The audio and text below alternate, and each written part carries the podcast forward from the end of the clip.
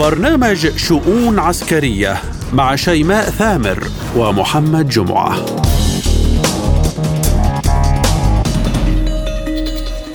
ملفات عسكرية وشؤون جديدة من وكالة سبوتنيك الإخبارية. بموسكو نتناوب على تقديمها لكم أنا شيماء ثامر. وأنا محمد جمعة ونستهلها بالعناوين. منظومات باتريوت الأمريكية تصل إلى أوكرانيا. بريطانيا تدشن قاعدة عسكرية جديدة في النرويج دعما لقوات الناتو.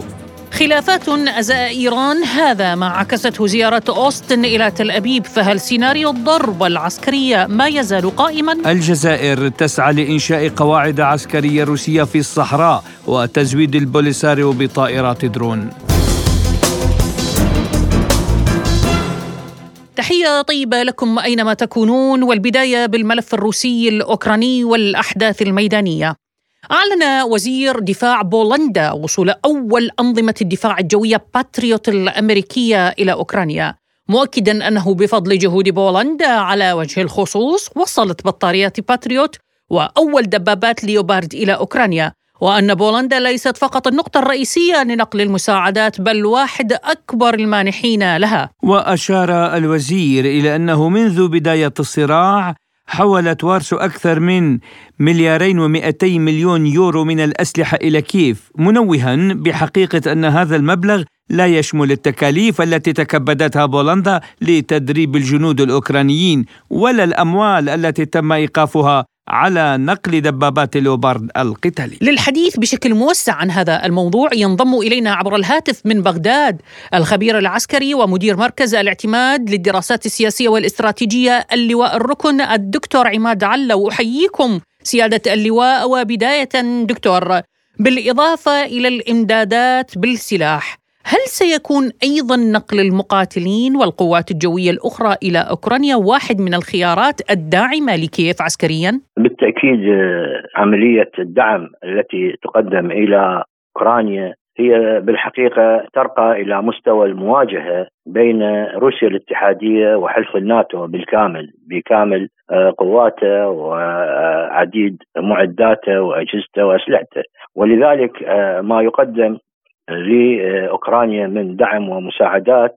يعتبر يعتبر آه، بالحقيقة مشاركة آه، واضحة من قبل الناتو في الصراع المسلح الذي دائر آه، على الأراضي الأوكرانية. بالنسبة لوصول مقاتلين أو مرتزقة غربيين إلى أوكرانيا هذا الأمر هو مستمر وليس حادث يمكن أن يكون مستقبلي بالحقيقة هناك العديد تم السيطرة عليهم من قبل القوات الروسية وتم اعتقالهم وأسرهم آه، من المرتزقة الأجانب الذين آه، يتوافدون إلى أوكرانيا بالدفع من دول الناتو للمشاركة في هذه الحرب وبالتالي دفع الأوكرانيين إلى الاستمرار في معركة آه، التي يعني تكبدوا بها خسائر كبيرة. منظومات الباتريوت التي وصلت إلى أوكرانيا هي بالحقيقة لا أعتقد أن لها سيكون تأثير كبير على مجمل الصراع لأن المساحات التي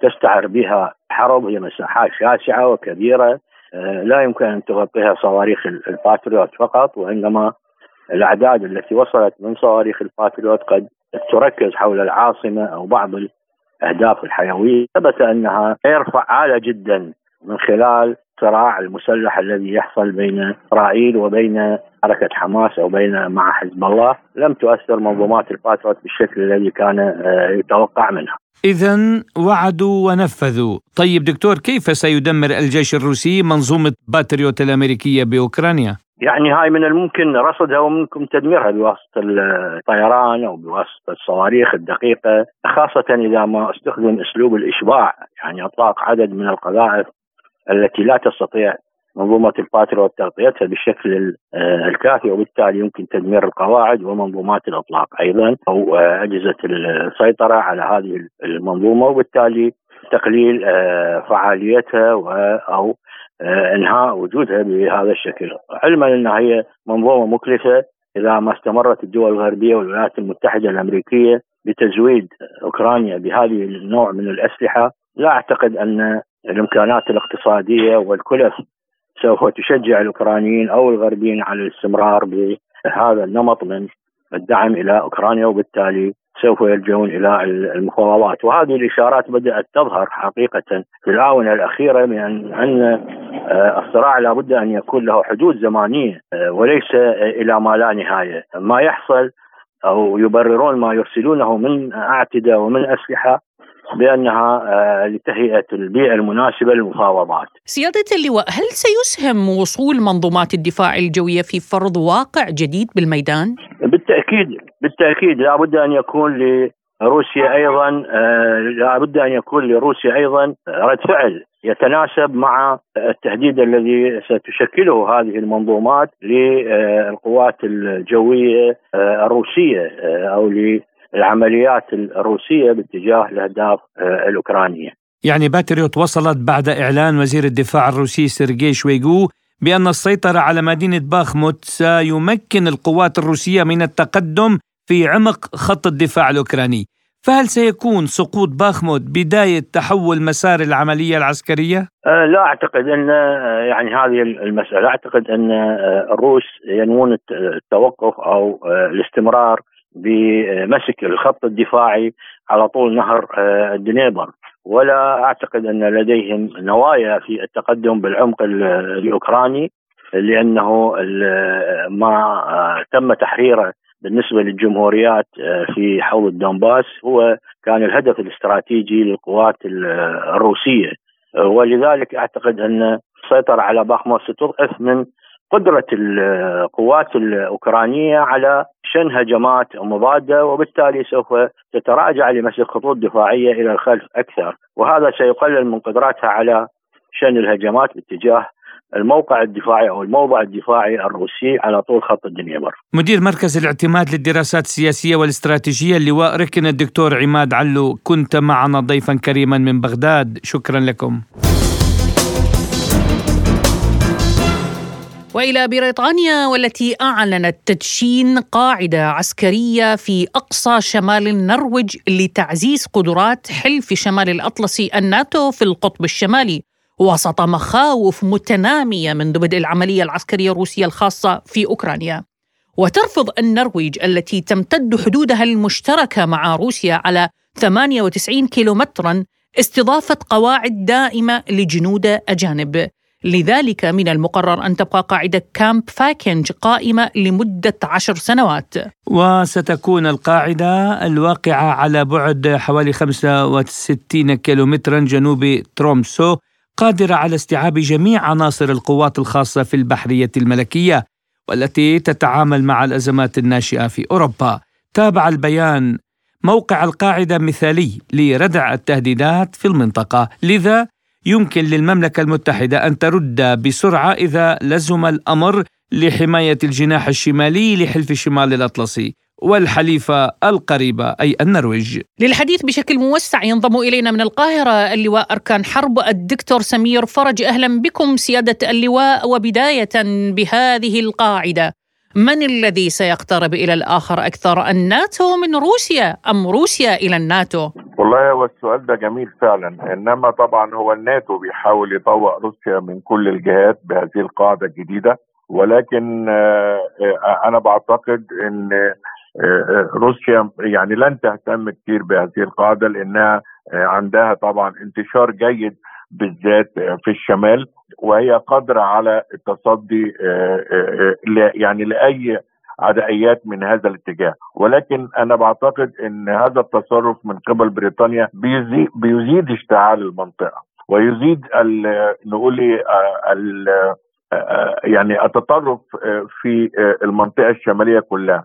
فإحنا كل ما بنحاول نهدي منطقة يفتحوا لنا منطقة ثانية لأن هذا الكلام يضر بالسلام العالمي. وإحنا نفسنا إن العالم يهدى ويبتعد عن آه، فتح القواعد الجديدة التي آه، تثير آه، التطاحن بين القوات فعشان كده أنا شايف هم بيحاولوا يطوقوا روسيا إنما يعني هذا الكلام لن يحقق أي إفادة لأن روسيا قوية خاصة في هذا الاتجاه الشمالي. طيب دكتور هل ستتمكن بريطانيا من الرد بسرعة إذا لزم الأمر لحماية الجناح الشمالي لحلف شمال الأطلسي من خلال طبعا هذه القاعدة. لا طبعا بريطانيا بعيدة وأنا خدمت في بريطانيا وكنت طالب في كلية كامبل الملكية في إنجلترا. لا المقال المكان بعيد عن ده وإحنا دايما نقول لما نيجي ننفذ أي حاجة لازم يكون في اتصال بالنيران أو بالتكتيك أو بالقوات. القاعدة دي هتبقى بعيدة جدا عن بريطانيا وهتبقى متطرفة. فمن ناحية استراتيجية أنا شايف إنها مش هتبقى لها قيمة كبيرة.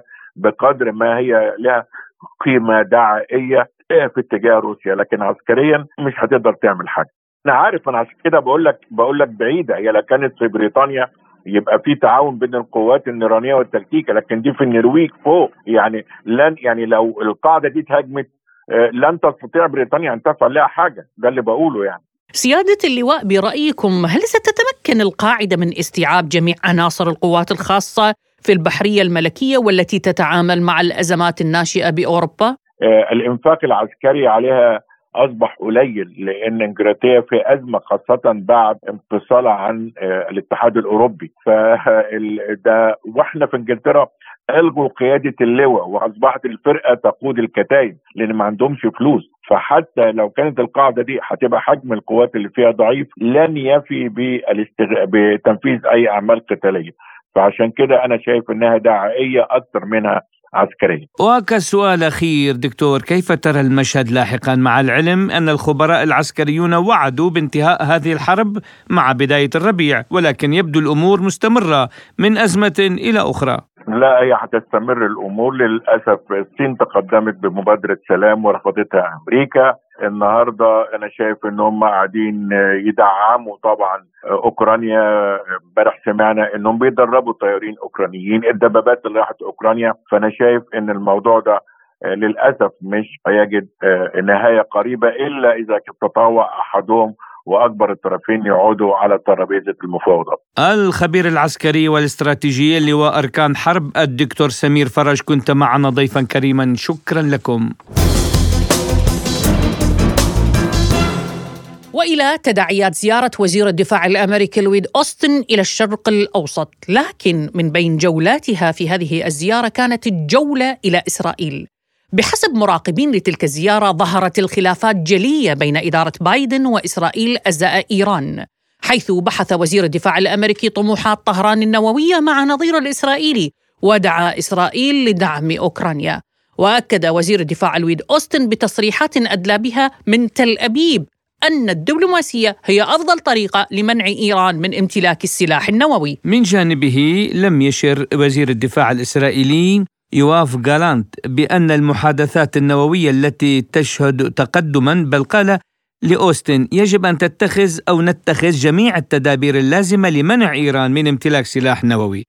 وبدأ أنه يشير إلى أن إسرائيل قد تلجأ إلى عمل عسكري لتدمير المنشآت النووية الإيرانية وشدد بهذا الخصوص أن التهديد النووي الإيراني يتطلب منا أن نكون مستعدين لكل مسارات العمل. نعم محمد، اختلاف تصريحات كلا الوزيرين أظهرت اختلاف جوهري بين رؤية الدولتين للخطوات التي يجب اتخاذها حيال إيران. زيارة أوستن إلى تل أبيب لم تخلو من الحديث عن الملف الروسي الأوكراني. أوستن طلب وبشكل صريح من تل أبيب تقديم الدعم العسكري اللازم لكييف مشيرا إلى قلق واشنطن من تعمق العلاقات بين روسيا وإيران ودعا جميع الحلفاء إلى التصعيد فورا لحسم هذا الملف. ليبقى السؤال هل بالفعل هناك خلاف جوهري بين واشنطن وتل أبيب فيما يخص إيران؟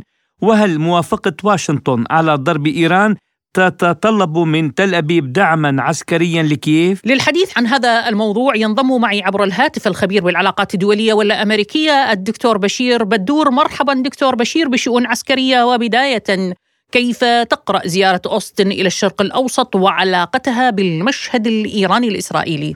يا سيدتي اولا يعني الحال اليوم آه، آه، يأتي آه، في إطار متغيرات، هذه المتغيرات منها إقليمية ومنها دولية، وهذا يتيح لنا السؤال يعني هذه الزيارات المكوكية لاكثر من أو تبادل هذه الزيارات. دعيني أقول بغض النظر عن المسميات. وفق هذه المتغيرات اليوم ما يجري من يعني صمود إيراني من المنطقة بشكل عام السوري العراقي الإيراني المنطقة الإقليمية دعيني أقول بالمقابل في الطرف الآخر هناك عدم استقرار في الواقع آه، الداخلي للاسرائيليين آه، عدم الثقة بالمسؤولين الإسرائيليين التخوف القادم من آه، حرب كبرى ربما قرأنا فيها أو ربما تكون حتى الآن هناك ضبابية بها لكن تلوح في الأفق حرب كبرى اذا هناك يعطي نتائج أن هناك تخوف في الواقع الإسرائيلي. كلها تشي بأن القادم بحاجة إلى قل وأن حول انفلات حرب عالمي. لذلك يستبق هذه الأمور زيارات مكوكية لأكثر من آه، حالة إن كان على المستوى الإقليمي أو على المستوى آه، الدولي. في المقابل ما يجري آه، في الساحة الدولية اليوم روسيا تتصدر المشهد الدولي في عملياتها العسكرية والصمود حتى الآن بعد سنة وأكثر على بدء العمليات وتحطيم الشوكة الغربية لأوروبا آه هذا جانب، الجانب الآخر كسر الهيمنة أو القرار الأمريكي في المنطقة هذا جانب آخر. بكل هدوء وبكل يعني دعيني أقول آه بعيدا عن التحالفات، ربما لها تحالفات أوراسية عندما نتحدث عن الدعم الصيني، الدعم الإيراني، الدعم آه الدعم اللوجستي البسيط وليس القوي حتى الآن، ومع ذلك أرهق الداخل الأوروبي، أرهق الغرب الأمريكي بشكل عام، اذا هي حالة استباقيه بحاجة لها المنطقة بحاجة لها العالم كله أن تكون هي هناك زيارات استباقيه لئلا لئلا يكون في واقع الأمر جلجلة لحرب عالمية ثالثة. لا ندري أين نواتها أين نقطة انطلاقها. لا ندري يعني ما هي الأسلحة المستخدمة. هي في حالة غموض أو ضباب حتى الآن. ولكن ال ال الواقع يدلل على ذلك إن لم يكن هناك كما ذكرت هذه الزيارات والجلوس على طاولة مفاوضات لتهدئ الوضع والعودة إلى السلم والأمان الدوليين. طيب دكتور بشير يعني أوستن في تل أبيب تضاربت تصريحاته مع وزير الدفاع الإسرائيلي حيث أكد أن الأفضل هو العمل على إيجاد حل دبلوماسي فيما يخص إيران بينما تل أبيب تواصل هتافاتها لضرب إيران عسكريا كيف تقرأ هذا التضارب بين تصريحات الجانبين؟ قول الذكي في الأمر أو حالة الذكاء اليوم هو أنا باعتقادي آه، هي التصريحات الأمريكية ولو أنها سيقت على سبيل الإعلام ولكن أنا يعني لا أعتقد أنهم يعني متضاربين يعني ربما في الحالة الإعلامية ليس أما بالجوهر والمضمون هم متفقان وهناك لبيات يعني آه، أمريكية واستخبارات غربية وصهيونية تعمل على هذا الأمر. ولكن قراءتي الأولى وفق الحالة أو البروباغندا الإعلامية الإسلامية أمريكا تتعقل الأمر لأنها فشلت في مشروعها. إسرائيل ما زالت تراهن على آه، دعم أمريكي أوروبي غربي. آه، لذلك آه، عندها حالة يعني استكبار. هذا جزئي. الجزء الآخر ما بطن من تصريحات إسرائيلية. هنا هي حالة من الضعف.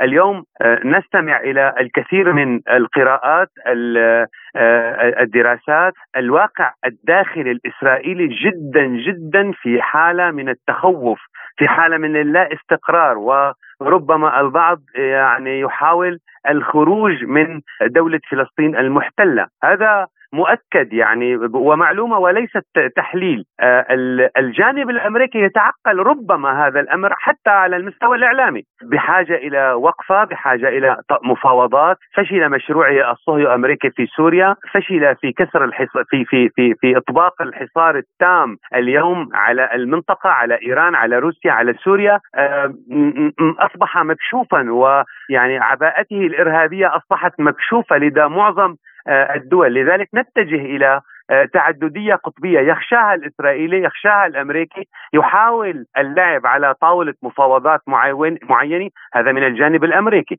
الجانب الإسرائيلي أيضا يخشى هذا الأمر لكنه في التصريح العالمي كما كان يقول لدينا القبة الحديدية ولدينا ولدينا. إذا تل أبيب تعطينا هذه الأنباء من خط وليست من قوة وأنا أعلم هذا الأمر يعني نوع من كما ذكرت المعلومة.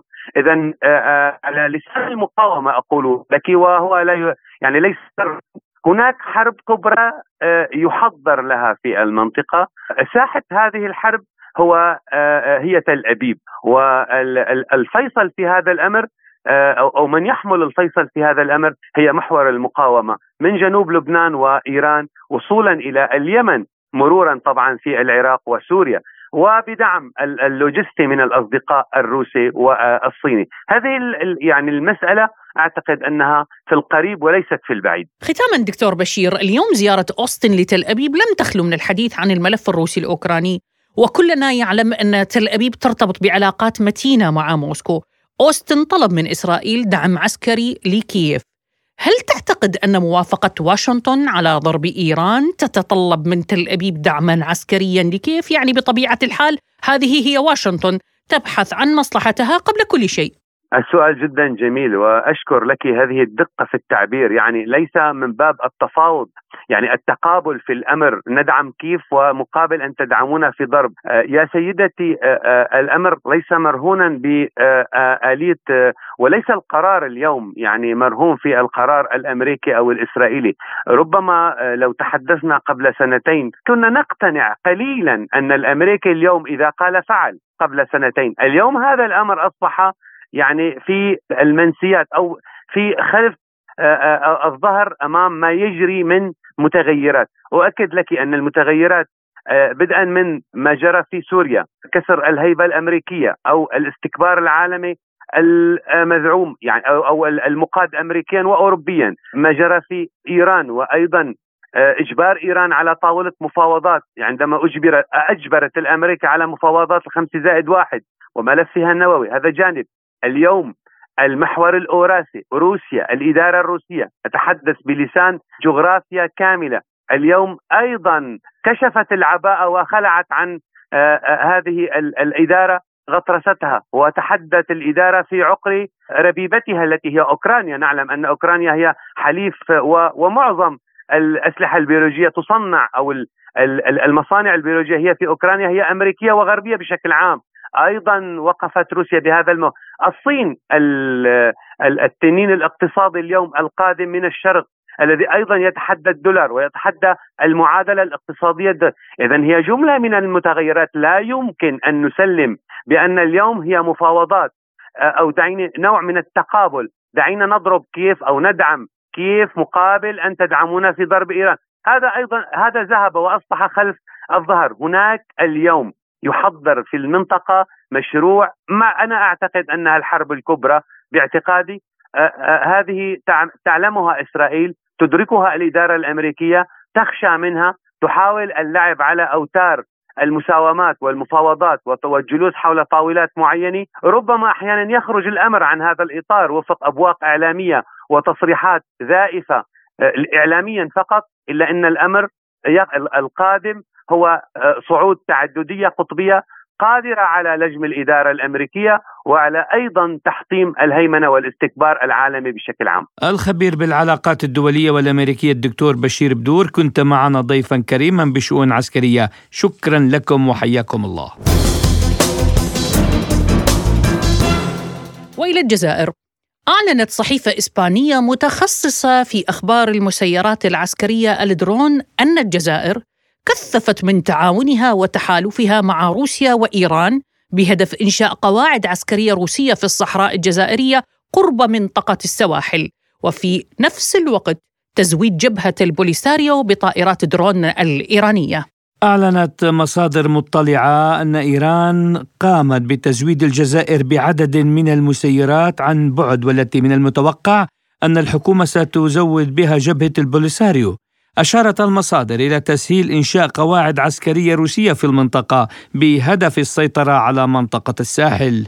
المصادر الإسبانية ذاتها أشارت إلى قلق الاتحاد الأوروبي والولايات المتحدة الأمريكية من هذه التطورات خاصة فيما يتعلق بالوجود الروسي في المنطقة مشيرة إلى وجود تقارير تؤكد سماح الجزائر لمقاتلي فاغنر الروسية بالدخول إلى الساحل. ليبقى السؤال ما هي حقيقة ما جاء في الصحيفة الإسبانية وما هي دلالات وجود قواعد عسكرية روسية في الجزائر؟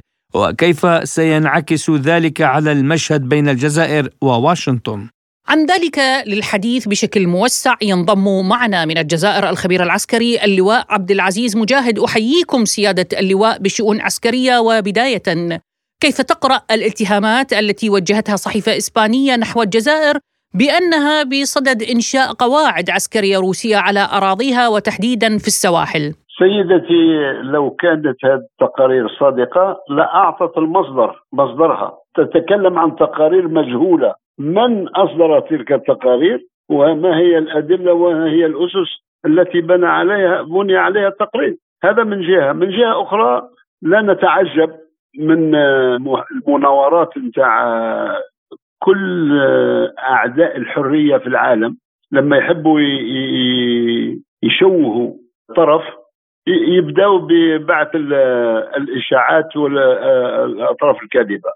اولا بالنسبة لنا إحنا روسيا دولة صديقة، دولة نتعاون معها في كل الميادين كما نتعاون مع كل الأطراف الأمينة والشريفة على أسس أسس متكافئة. إحنا علاقتنا مع روسيا آه، علاقات عميقة، علاقات متينة وعلاقات مبنية على الصدق والصراحة آه، بين بين آه، بين الطرفين. أما إسبانيا هذه الأطراف اللي تتلاعب التي تجر آه، الدولة الإسبانية إلى مواقف مخزية. سيدتي لما نتكلم على إسبانيا وهناك أطراف في إسبانيا يعني تاريخها حزين ومخزي. لما آه، آه، دولة آه، السلطة الإسبانية تقسم شعب تقسم وطن تقسم أرضي. أرض كانت محتلتها. مخالفة للقوانين الدولية ومنتهكة كل القرارات نتاع الأمم المتحدة هيئة الأمم نتاع هيئة الأمم ونتاع مجلس الأمن وحتى الجمعية العامة. إذا كل ما يأتينا من من هؤلاء الأطراف يعني يجب يجب أن نأخذها ونحطها في يجب أن نضعها في المكان المناسب لها. لو سمحتي لي أستعمل واحد العبارة خارجة شوية عن النطاق. هذو مكانهم حشاكي المزبلة ولا غير. طيب سيادة اللواء يعني هناك قلق أمريكي أوروبي من العلاقات المتينة بين الجزائر وإيران والجزائر وروسيا. برأيكم لماذا هذا القلق من تلك العلاقات؟ هؤلاء آه، أولا آه، علينا أن نحلل آه، المواقف انت هذا الدول اللي تكلمي عليها. الجزائر روسيا إيران. ماذا تطالب هذه الدول؟ هذه هذه هذه الدول يا سيدتي تطالب باحترام القوانين الدولية. تطالب باحترام العدالة والمساواة بين بين الأمم. هل عندهم مطالب أخرى؟